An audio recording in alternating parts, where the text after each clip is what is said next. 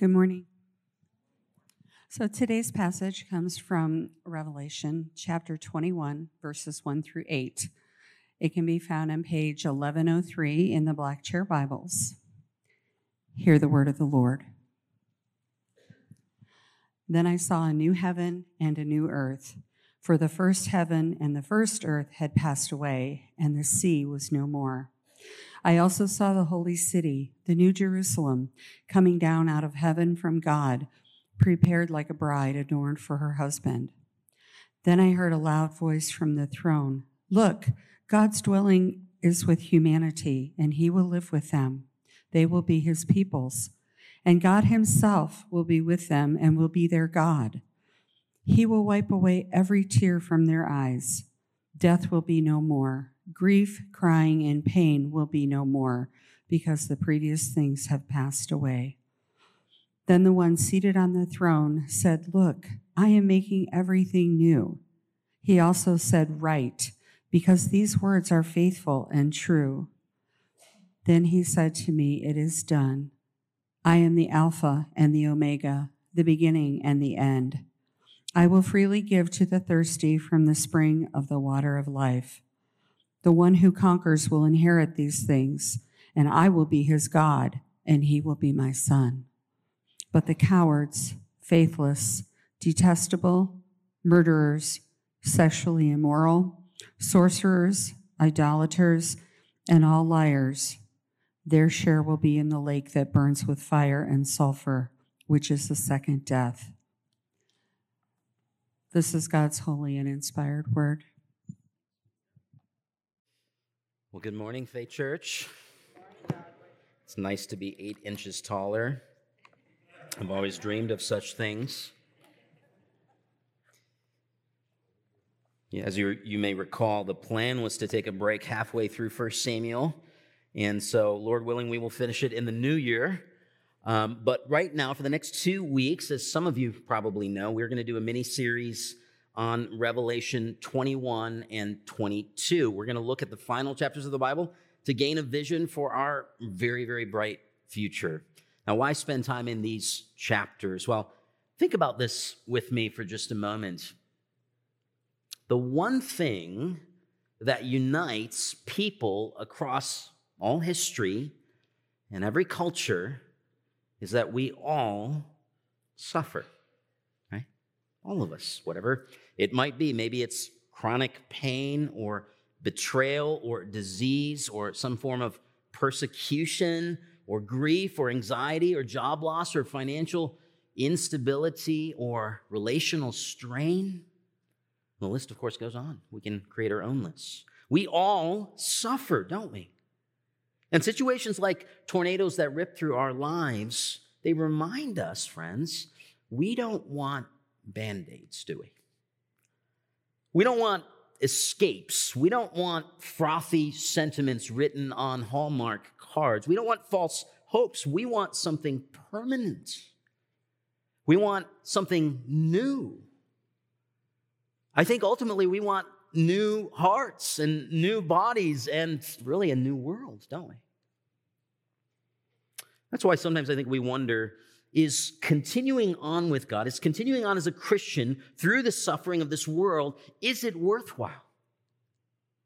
You know, in the Bible, God makes some pretty outrageous claims and promises. Here's one of them. This is from 2 Corinthians chapter 4. Listen carefully to what God promises us. He says through the apostle Paul, our momentary light affliction is producing for us an absolutely incomparable eternal weight of glory.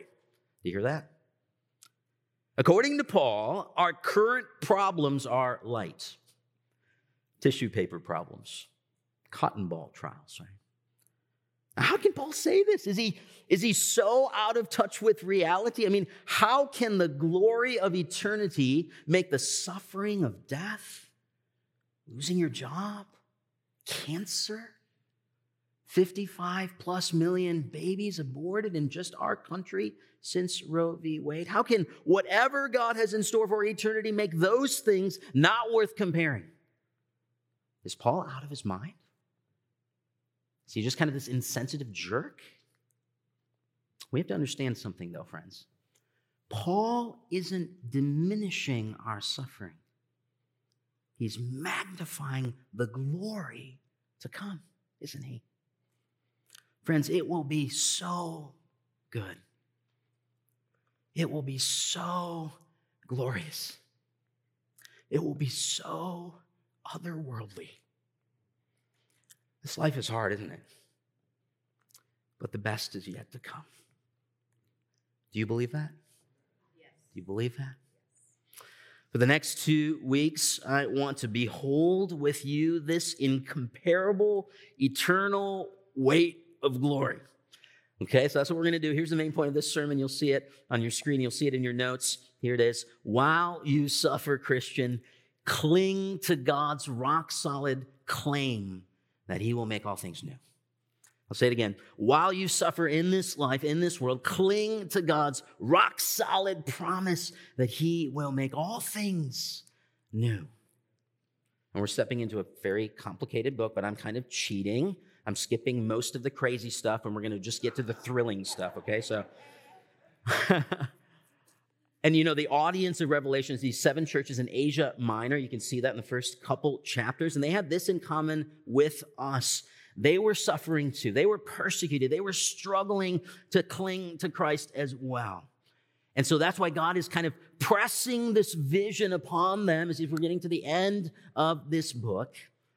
And here's the breakdown of what we're going to see in these eight verses. First, we're going to see the new creation. Then we're going to hear about the new creation. Then finally, we're going to we're going to explore what it looks like to relate to the new creation. So, what does John, first of all, see in the new creation? Leave verses 1 and 2. Then, okay, let's stop there for just a second. What has happened so far? Well, a lot of things have happened so far. We're going to quickly summarize, okay? The, the Apostle John has had this dramatic apocalyptic vision where he sees the future and he sees God preserving the church in the midst of all kinds of suffering and trouble as the forces of evil are starting to grow in influence and power and impact. So it's a pretty dramatic vision or a series of visions that he's been having. And most recently, in chapters 19 and 20, he's seen King Jesus finally return to defeat and to destroy the satanic trinity. Do you know there's a satanic trinity? The beast, the dragon, and the false prophet. And so now, those guys are all cast aside into the lake of fire. Now, King Jesus and his bride are ready for something different. So, what does John see about this new creation? Look again at verse 1 and 2. First of all, in verse 1, he sees a new heaven and a new earth. In verse 2, he sees this kind of city bride that's coming down. So, friends, this is the new creation that he sees. And it's been prophesied several times in the book of Isaiah in particular. And so, the reason I'm saying that is because this is the great hope of God's people. They've been waiting for this. We've been waiting for this, right? Not something that's just a little better, not something that's just mostly better. Friends, something that is new something that is utterly glorious. That's what we're waiting for, right? Something so incredible, in fact, that there won't be any more sea. Do you see that? I know every fisherman and surfer and water lover like myself in the room is a little annoyed by this. I mean, is this talking about large bodies of H2O? Actually, that's not the case. This is apocalyptic language. I think there will be water in the new creation, just to be clear. So, what's going on here? Well, the sea in ancient Hebraic thought stood for chaos and evil. The beast, earlier in Revelation, came out of the sea. The kaiju like monsters in Daniel chapter 7 came out of the sea. And in Job, the Leviathan, representing Satan, came out of the sea. And so, no sea means that in the new creation, nothing evil will arise to infiltrate the pristine and pure new creation that God has for us. Hear me now, friends. This is important. God will finally and forever cut off the root of evil. You hear that? Your future life on this new earth will never be threatened. No evil, no sin, no entangling problems, no natural disasters, no wicked distractions, no sinister interruptions. Friends, what if I said to you that for the next 12 months, not one iota of evil or sin would impact your life? Imagine that experience. Imagine the, the freedom and the joy that you would have for those 12 months. Well, friends, this will be our only and forever experience in the new creation. The toxic fountain from which all evil erupts will be permanently destroyed. And verse 2 tells us that something from this new heaven will permanently touch this new earth. Notice John sees kind of these two interwoven pictures a holy city, which is a bride. Do you see that? A holy city, which is a bride. So the new city, uh, the new creation, excuse me, that dawns, first of all, is a city, a holy city, unvarnished of sin, dedicated to God. You know, in the beginning, God planted a garden for humanity to live in. In the end, He will give us a city, a glorious city. And this city stands in contrast to what we've seen earlier in Revelation, which was Babylon, this detestable prostitute. And we see Babylon in Revelation representing a worldliness, a, a perversion of what God wants, a, a city that worships itself instead of worshiping God. Think about the ancient builders of Babel or Babylon, Genesis chapter 11. Do you remember this story? And they saw the people of this city, they, they, they were trying to join earth to heaven with kind of this self deifying pride. They figured they could touch God with their own building. John sees, notice, the new Jerusalem which comes from God and truly joins heaven to earth, right? Brothers and sisters, your future hope is not something that you can build or buy. It's something you can receive freely out of sheer divine mercy. In the prior chapters in Revelation, we saw Babylon fall so that this new Jerusalem can kind of replace her. Because God's heavenly city, what does it do? It brings life and joy and salvation to his people, while Babylon defaced the world and dehumanized others. Many ways, we feel like we're living in Babylon today, right? this is not our home. This world, I mean, the people, it's just too much like the people of the Tower of Babel. And that's why we long for the city of God, don't we? We long for it. But this city, notice, is also a bride. Now, it's, it's a city and bride. So, so is the New Jerusalem a place or a people?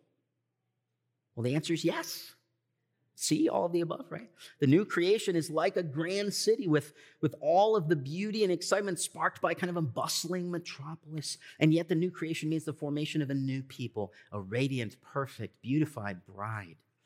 Jenny and I celebrated our 14th uh, wedding anniversary this past Monday, and we had a lot of fun. We watched our wedding video with our four kids. And uh, just the, the commentary, you know, I, if I could take some time, if this was not a sermon, uh, you would enjoy that, I'm sure. And it, and it reminded me as I'm thinking about Jenny in particular and, and how amazing she looked. It, it reminded me that brides look their best on their wedding day, don't they? And they work so hard. I mean, it's surprising to think how much effort goes into kind of preparing the bride. You know, the, the fellows are sleeping, and what is she doing at O Dark Hundred? She's getting ready, right? And and it like takes all day and then you get to the end and then the, like the doors open and then finally you see the bride coming. She wants to look her best for her husband. And friends so it is with this shining city made up of god's people. So i, I wonder if you make that connection. We we are part of this new creation we are part of this is such good news, right? We are part of this new creation. The new creation isn't just a new world, it's new us. It's not just that you get to go visit the Biltmore Estates, it's someone saying to you, You're now elevated to the status of owning the Biltmore Estates. Here's the keys, you're part of this. You know, Jesus is the firstborn of the new creation, according to the Apostle Paul. And so we're united to Christ by faith and we become part of that new creation as well. So, so we shouldn't be surprised to hear the Apostle Paul in Second Corinthians state, listen to these words, if anyone is in Christ, he is a. The old is gone, the new has come. It's the same language that we see here. In a sense, the new creation begins in an inaugurated way, a germinal way in our souls when the Holy Spirit makes us alive. A little pebble is taken from the new creation, brought back into the present world, and placed in our hearts, and it starts to grow. The new creation life. And so, all Christians together, right, spanning across the geographical expanse of the nations, but also spanning across the chronological expanse of the generations, all of us together are part of this new creation bride it's coming down the aisle to the bridegroom. So, friends, may I ask you this? Have you been hurt by some form of impurity or ugliness in this life? Some desecration upon your soul, some unholy abuse, some painful injustice, something someone has done perhaps to you or, and this is hard to think about, maybe something you have done to other people. Whatever it is, it is painful, isn't it? But then consider verses 1 and 2 again. God will bring his stunning and permanent purity and cleanness into this future new creation. So, brothers and sisters, if you trust God, if you can cling to Christ, hang on to Jesus for dear life to reach the celestial city, no defilement awaits you there. No shameful snares, no evil plots, no unexpected pits for you to fall into. It will only be pure and clean and holy for you. And there will be no sea from which the serpents can arise. I can think of horrible things people have done to missionaries over the centuries. Uh, stories of missionaries being forced to ingest human excrement, women like Helen Roseveare being violated, atrocities happening to children. But, friends, we, the people of God, we have hope, right? One of these days, the tide is going to change. There's coming a day that's, it's not just kind of a new set of circumstances, a new season, but a new creation. And the unassailable purity and beauty of this new creation can give us the kind of hope required today to persevere another day just to take one more step forward. This is what John sees. This is what we see in these verses. Now, let's look at what John hears about the new creation, verses 3 through 5.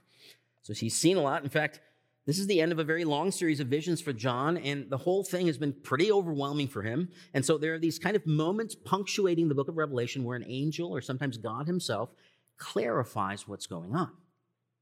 Now, that's to kind of interpret further for John what he has seen. So now he hears this loud voice. You see that?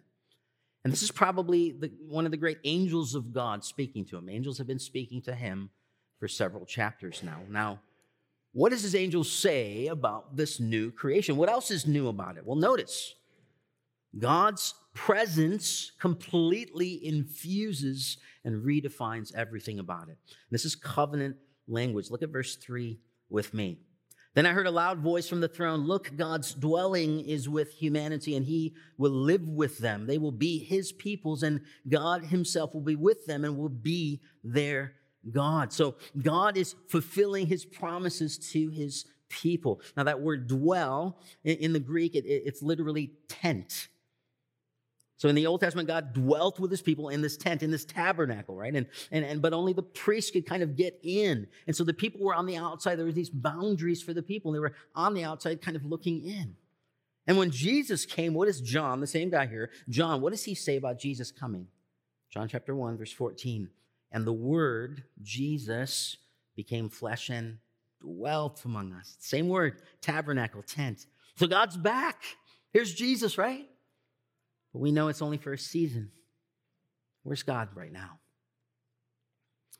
Well, we would say he's in his people by the Spirit, he's in the church, but it's still not the fullness of his presence, is it? That's in this new creation. That's what we see here. You know, I think there's some things we forget as Christians sometimes. I think sometimes we forget that. Uh, sometimes we forget what our salvation is for and what repentant humanity is being restored to. What is the goal of our creational existence? What are we being saved for? It's to dwell with God and his people forever in perfection and glory, right? That's the goal of the whole thing. This is where we're heading.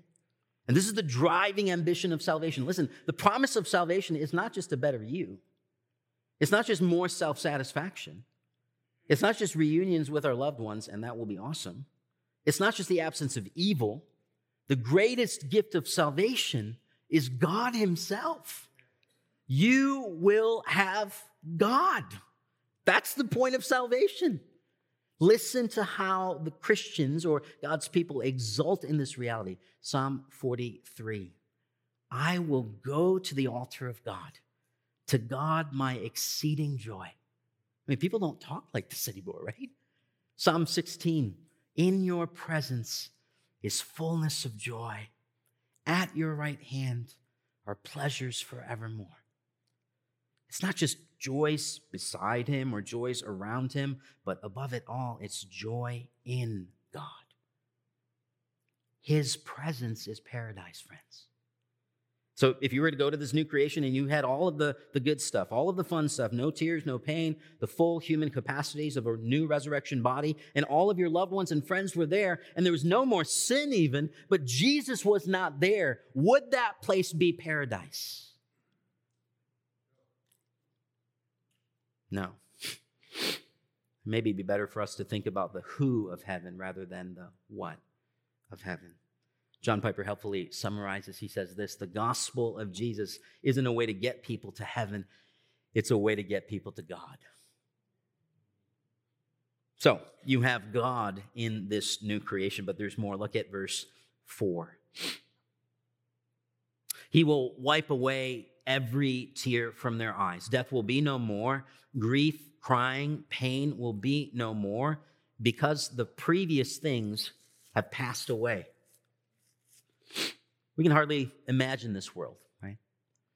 A world without sadness and shadows, a world without cursing and cancer, a world without depression and death, a world without tornadoes and Tylenol.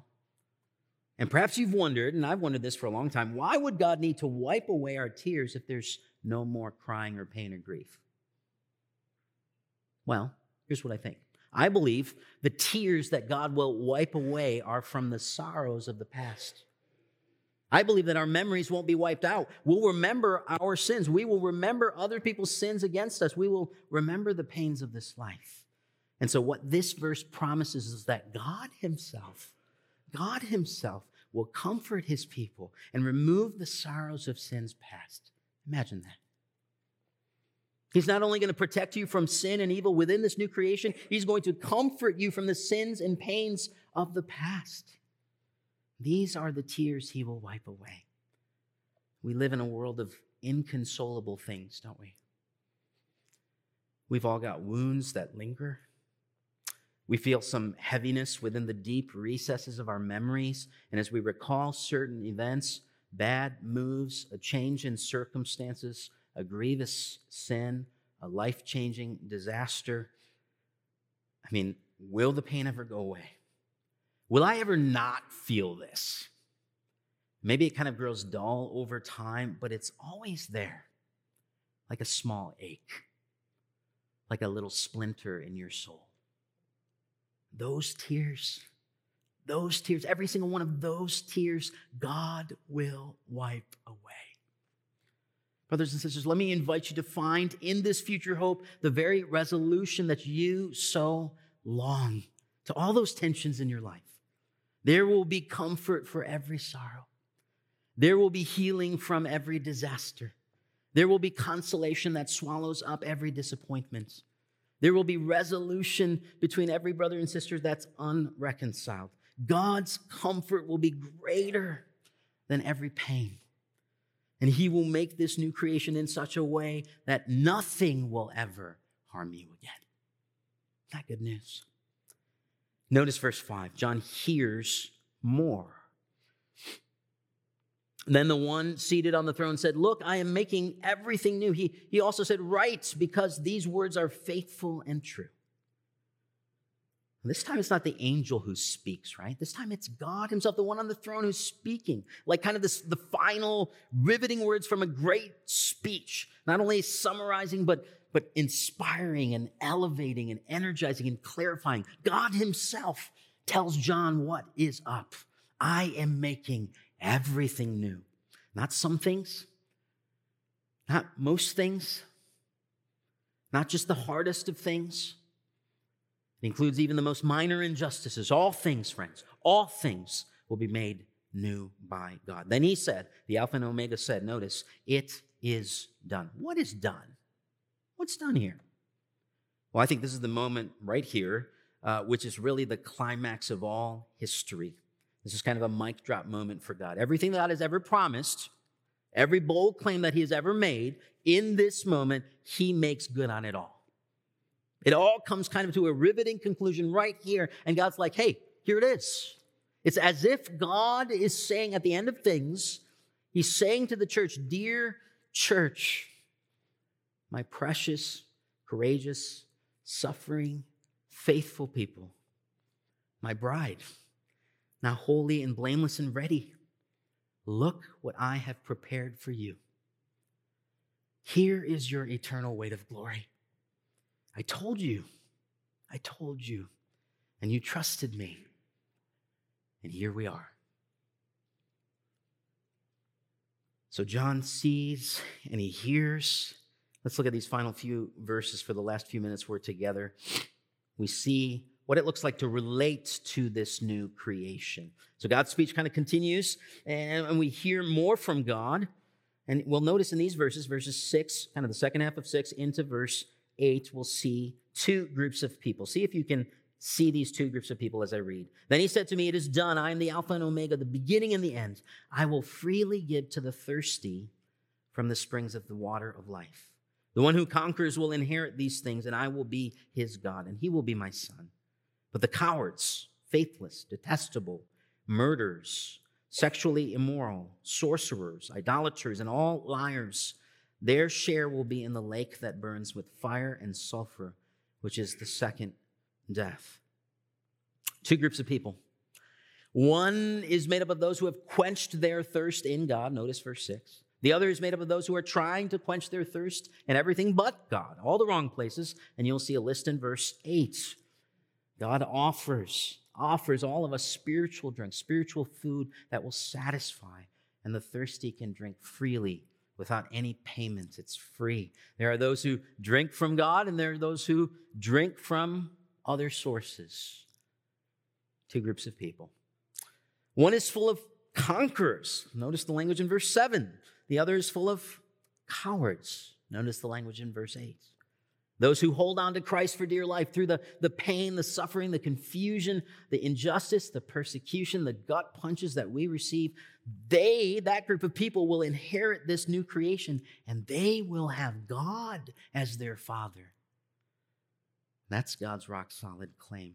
You know, in this world, this world we live in now, we inherit something when someone dies, right? But in the new creation, we inherit something when we come alive. And God doesn't go away, He's with us. Interesting, right? But then there's this other group of people. Isn't it interesting that God's list of vices begins with cowards? Why is that? And the rest, rest of the stuff here, the vices here, we've seen before in the New Testament sexually immoral, sorcerers, idolaters. What's coward all about? Well, in the face of suffering and cultural pressure and persecution, the greatest test to your faith and mine is spiritual cowardice. This is what the church, the early church, faced as well. God knows this. And so he's, he's trying to entice and warn these seven churches, trying to entice and warn us today. The new creation is far, far, far better than anything this world has to offer. And hell, this lake of fire, is far, far worse than you could ever imagine. For it's not only the beast and the false prophet and the devil and death and Hades that are cast into this lake of eternal fire, it's also those that are marked by persistent sin and rejection of God and his ways. Some will experience God as their father in this new creation, Others will experience God as their enemy and judge in this lake of fire. So the stakes are high, right? Incredibly high. If you're not a Christian here this morning, welcome to Faith Church. Uh, we are glad you're here. And we're talking about the lake of fire today, right? well, let me ask you a question. Can you imagine something? Can you imagine anything, anything that is better than the new creation that this passage offers? What could you conjure up that is better than what you see in this passage? What more could you want? Is what draws you away from God really better than what you see here? The stakes are so high for you, friend. You won't have Christ as Savior in this life. You will have Christ as judge in the next life. So I want to plead with you this morning come to Christ. I want to plead with you to consider Jesus, to repent of your sins, break off your allegiance with the world or with yourself, and to turn and face Jesus, the one who offers you living water. Would you do that today? Let me close with three applications for the church. Here's the first. First application is to develop a taste for the water of life. To develop a taste for the water of life. You know, the astonishing thing about what is promised in the new creation in full, it's also promised by Jesus in the old creation in our world in part. Right? So remember Jesus with the thirsty Samaritan adulteress, John chapter 4? He offered her living water, right? And he offers that to us as well water that will truly quench our thirst. Maybe it's just a small little cup's worth in the old creation, but it's something, right? And friends, what we sip in the present desert, we will one day gulp down in the future garden.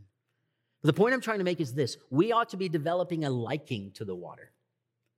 We ought to be developing a taste for the water because a little morsel now will make you groan for the feast to come, right?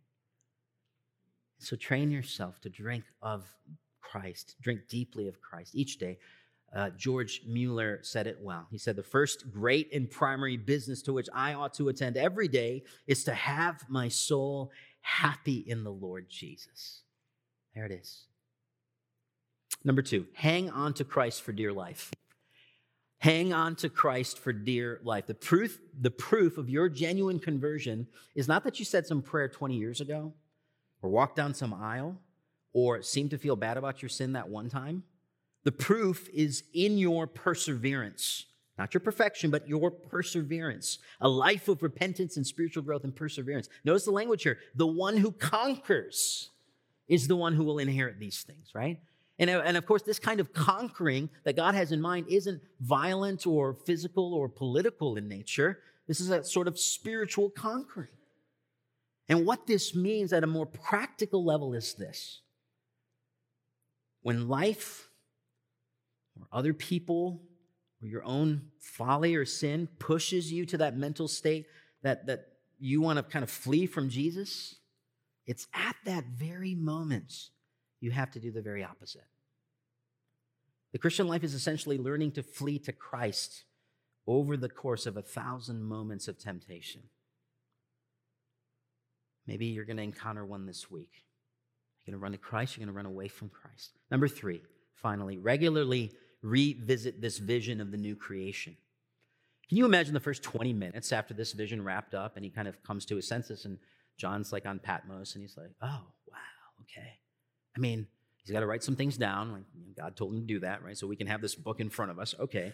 But it must have had this like profound and visceral impact on this man, right? How could it not? I mean, he was an old man when this occurred, uh, but those last days for him must have been so sweet as he had this vision of what would soon be his. Well, friends, we're not John, but we must find ways to keep this vision fresh and in front of us. And so maybe it's meditating on a passage like this, or singing hymns that kind of speak to this, or maybe it's books about God's future glory. What will stir you up? What will stir your hope and eagerness and hunger for this new world? Ultimately, we know we don't quite belong here. I think there's a little voice in our heads that we sometimes hear. You know, the place you belong, it's not a place you've actually been to yet. None of us have truly been home. The new creation will be that home.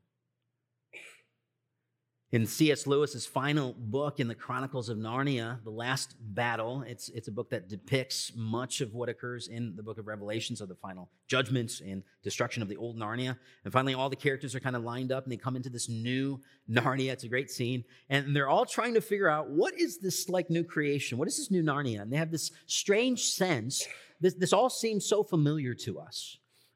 And, and, and so then at the end, you know, they're trying to make sense of things, but nobody can make sense of things. And then the unicorn finally speaks up. It was the unicorn that kind of summed up what everyone was feeling. It cried out, and it tosses its head, it neighs, and it cried out, I have come home at last.